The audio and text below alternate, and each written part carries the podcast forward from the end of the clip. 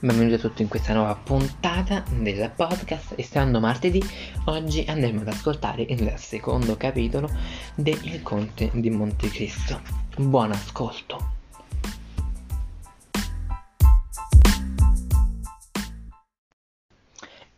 Alexandre Dumas Il Conte di Montecristo Capitolo 2 Padre e figlio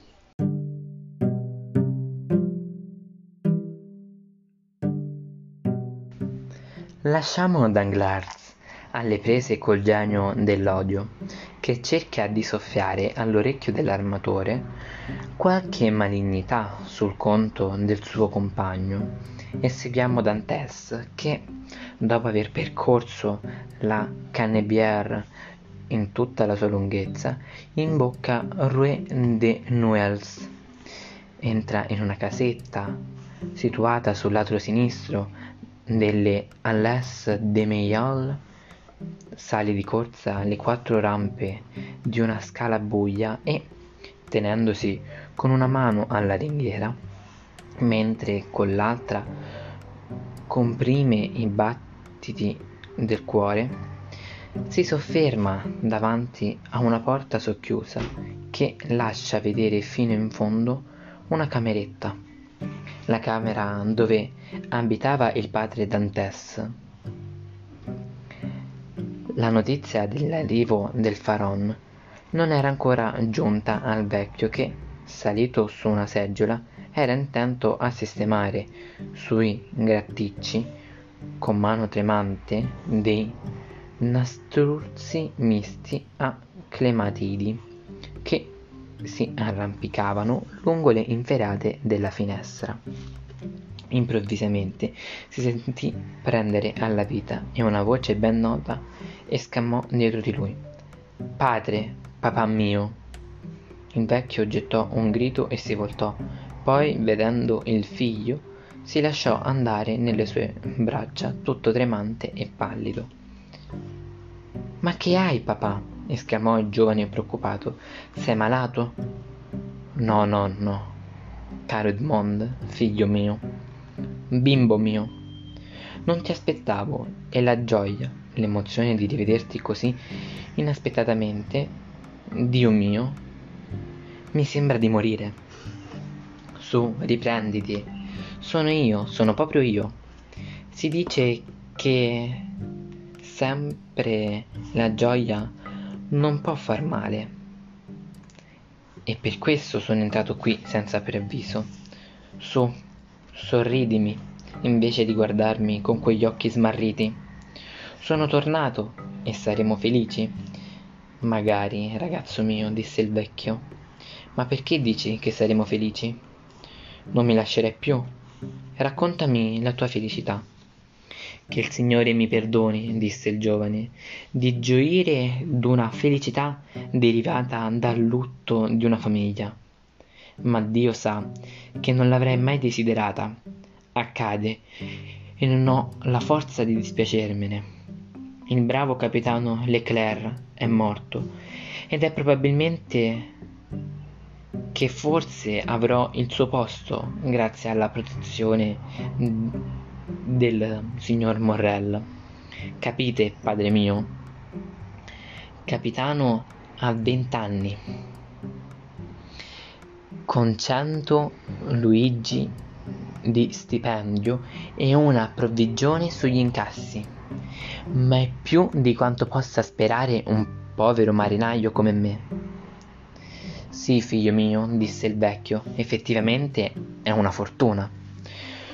Voglio che coi primi soldi che riscuoterò abbiate una casetta con un giardino per piantare le vostre clematidi, i nastruzzi e i caprifogli. Ma che hai, papà? Si direbbe che ti senti male. Sta tranquillo, non sarà niente. E il vecchio si rovesciò all'indietro, le forze gli mancarono. Ma, disse il giovane, un bicchiere di vino vi farà bene, vi rianimerà. Dove tenete il vino? No, grazie. Non cercare. Non ne ho bisogno. disse il vecchio, cercando di trattenere il figlio. Ma sì, invece, padre mio, ditemi dove sta. E aprì due o tre armadi. È inutile, disse il vecchio. Vino non ce n'è più. Come non c'è più vino? disse Dantes, impallidendo a sua volta e guardando ora le guance scavate e smorte del vecchio, ora gli armadi vuoti. Non c'è più vino. Vi è mancato denaro, padre mio? Non mi è mancato niente dal momento che sei qui, disse il vecchio. Eppure balbettò Dantes, asciugandosi il sudore che gli colava sulla fronte. Eppure vi ho lasciato duecento franchi partendo tre mesi fa. Sì, Edmond, è vero, ma partendo avevi dimenticato un piccolo debito col nostro vicino Cadarius. E lui me l'ha ricordato, dicendo che se non pagavo sarebbe andato a farsi pagare dal signor Morrel. Allora capisci, per paura che questo ti danneggiasse, allora, allora ho pagato. Ma, esclamò Dantes, erano cinqu- 150 franchi che dovevo a Danglars. Sì, balbettò il vecchio. Li avete presi dai 200 franchi che vi, ho lasciato, che vi avevo lasciato? Il vecchio annui. Di modo che avete vissuto tre mesi con 60 franchi? mormorò il giovane. Sai bene che mi basta poco, disse il vecchio. Mio Dio, mio Dio, perdonatemi, esclamò il giovane inginocchiandosi davanti al povero uomo. Ma che fai? Mi avete spezzato il cuore. Ecco di qua, disse il vecchio sorridendo. Avete tutto? È dimenticato? E tutto va bene. Eccomi qua, in effetti, con un bel avvenire e un po' di soldi. Tenete, padre mio, prendete e mandate subito a comprare qualcosa. E vuotò sul tavolo le tasche, che contenevano una dozzina di monete d'oro, 5 o 6 scudi da 5 franchi e spiccioli. Il volto del vecchio Dantes si illuminò. Di chi sono? chiese. Miei, tuoi, nostri. Prendi, fa la spesa, sii felice. Domani ce ne saranno altri. Piano, piano, disse il vecchio sorridendo. Se permetti vorrei usare con moderazione la tua borsa. Altrimenti, se mi vedono comprare troppe cose insieme, penseranno che per comprarle ho dovuto aspettare il tuo ritorno. Fa come vuoi, ma prima di tutto prendi una domestica, papà. Non voglio che tu resti solo. Ho del caffè di contrabbando e dell'ottimo tabacco in un baluetto nella stiva. Te li porterò domani. Ma silenzio, che arriva qualcuno.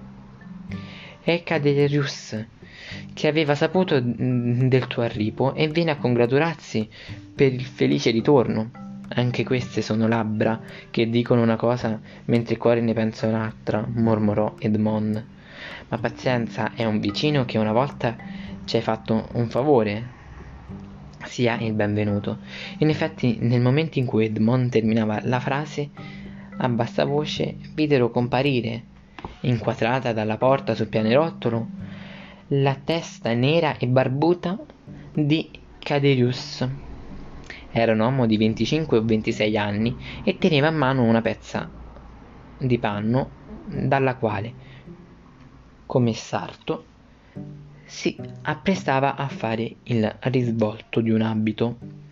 Allora siete tornato, Edmond, disse con un accento marsigliese dei più pronunciati e con un largo sorriso che gli scopriva denti bianchi come l'avorio. Come vedete, caro Caderius, pronto a compiacervi in qualche cosa, disse Dantes, dissimulando male la sua freddezza sotto quest'offerta di servigi. Grazie, grazie. Per fortuna non ho bisogno di niente, semmai sono qualche volta gli altri che hanno bisogno di me. Dantes fece un gesto. Non parlo per te, ragazzo. Ti ho prestato dei soldi e me li hai restituiti cose che si fanno tra buoni vicini e siamo pari. Non si è mai pari con chi ha fatto un favore, disse Dantes. Quanto non si è più in debito di soldi, si è in debito di riconoscenza. A che serve parlarne? Il passato è passato. Parliamo del tuo felice ritorno, ragazzo. Era andato per caso al porto per rifornirmi di panno marrone quando ho incontrato il mio amico Danglars. Tu a Marsiglia? gli ho detto. Già, ha risposto lui. Ti chiedevo a Smirne. Possibile, perché vengo proprio da lì. E, gen- e il giovane Edmond dov'è? Sicuramente dal padre. E allora? continuò Cardarus. Sono venuto per avere il piacere di stringere la mano a un amico.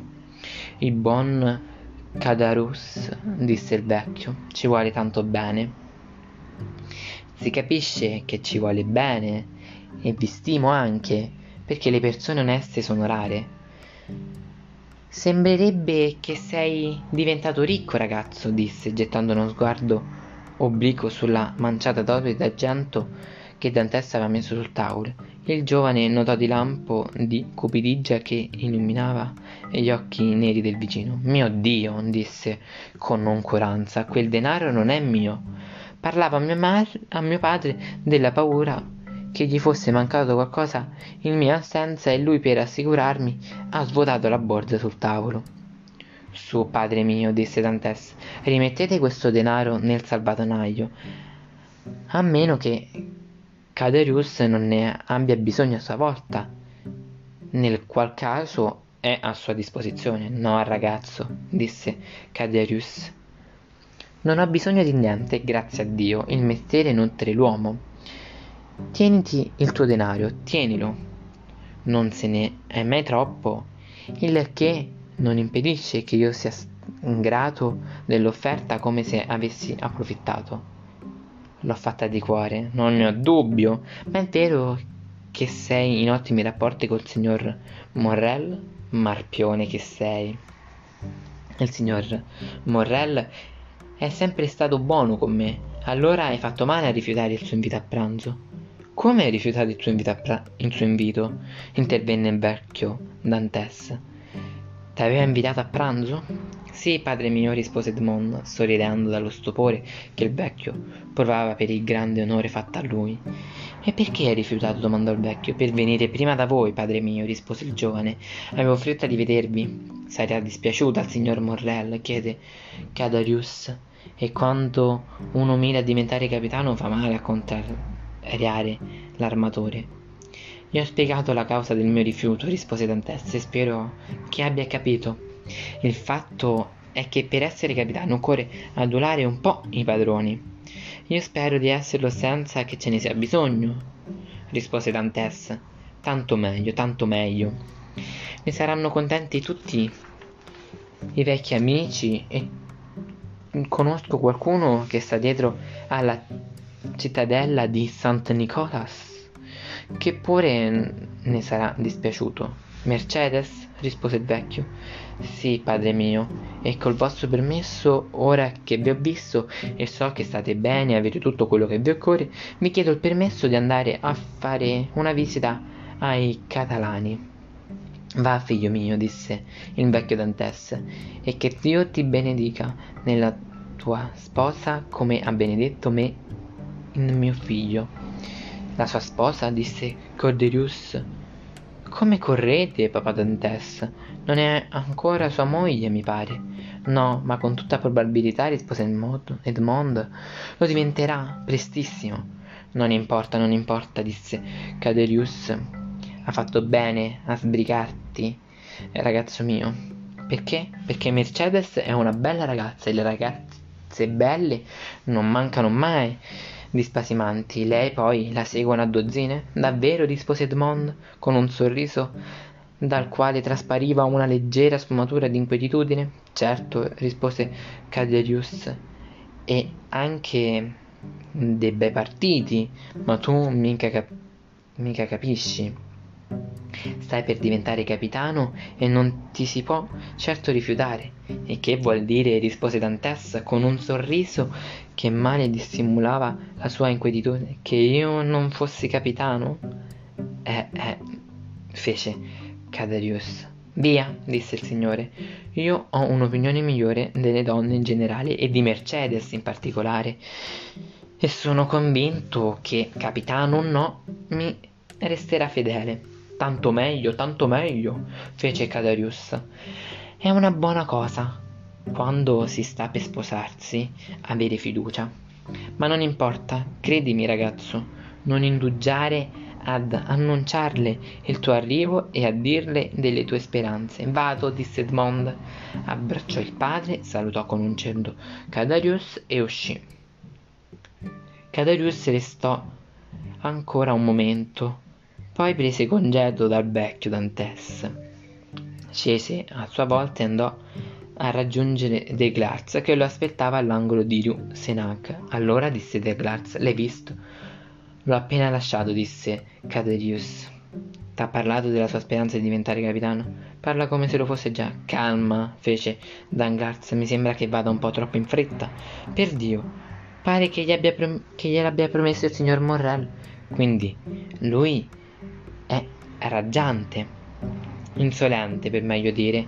Mi ha offerto i suoi servigi come se fosse una persona importante e denari in prestito come se avesse se fosse un banchiere. E voi avete rifiutato? Certo, anche se avrei potuto accettare perché sono stato io a promettergli in mano le prime monete d'argento che ha mai visto. Ma adesso il signor Dantes non ha più bisogno di nessuno perché sta per essere capitano. Bah, ancora non lo è, disse Danglars.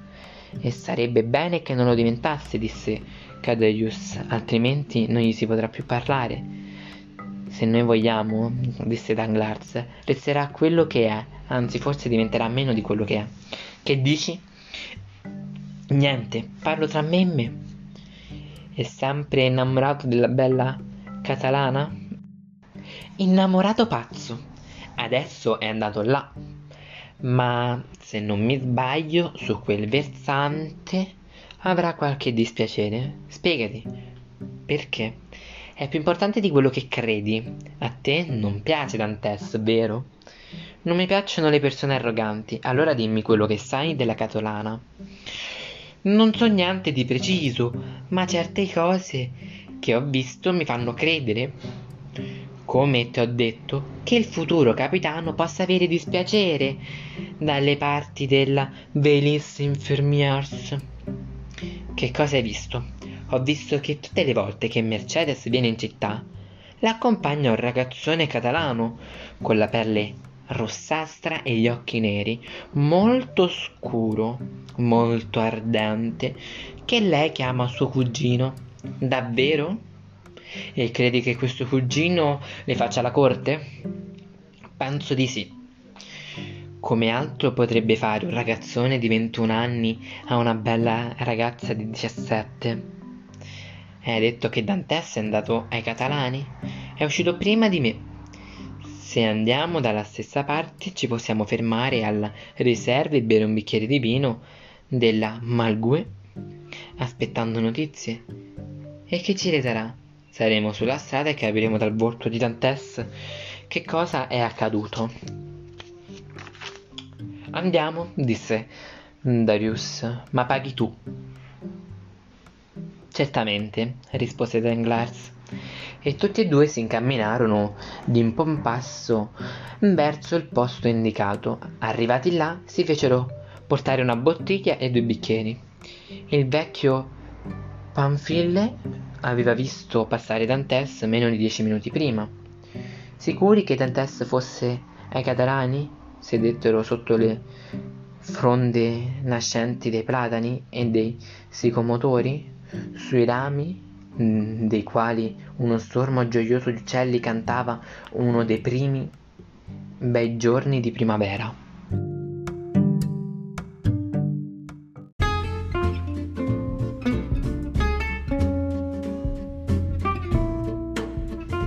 Anche per oggi la puntata è terminata.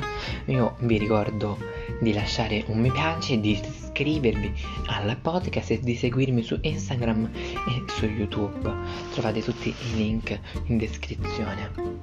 Se vi siete persi il primo capitolo lo potete ritrovare tra i vari episodi del podcast o nella playlist di YouTube in cui metterò tutti quanti gli episodi. Poi terminato il libro pubblicherò un video uh, unico in cui ci sarà l'intero libro letto in maniera consecutiva.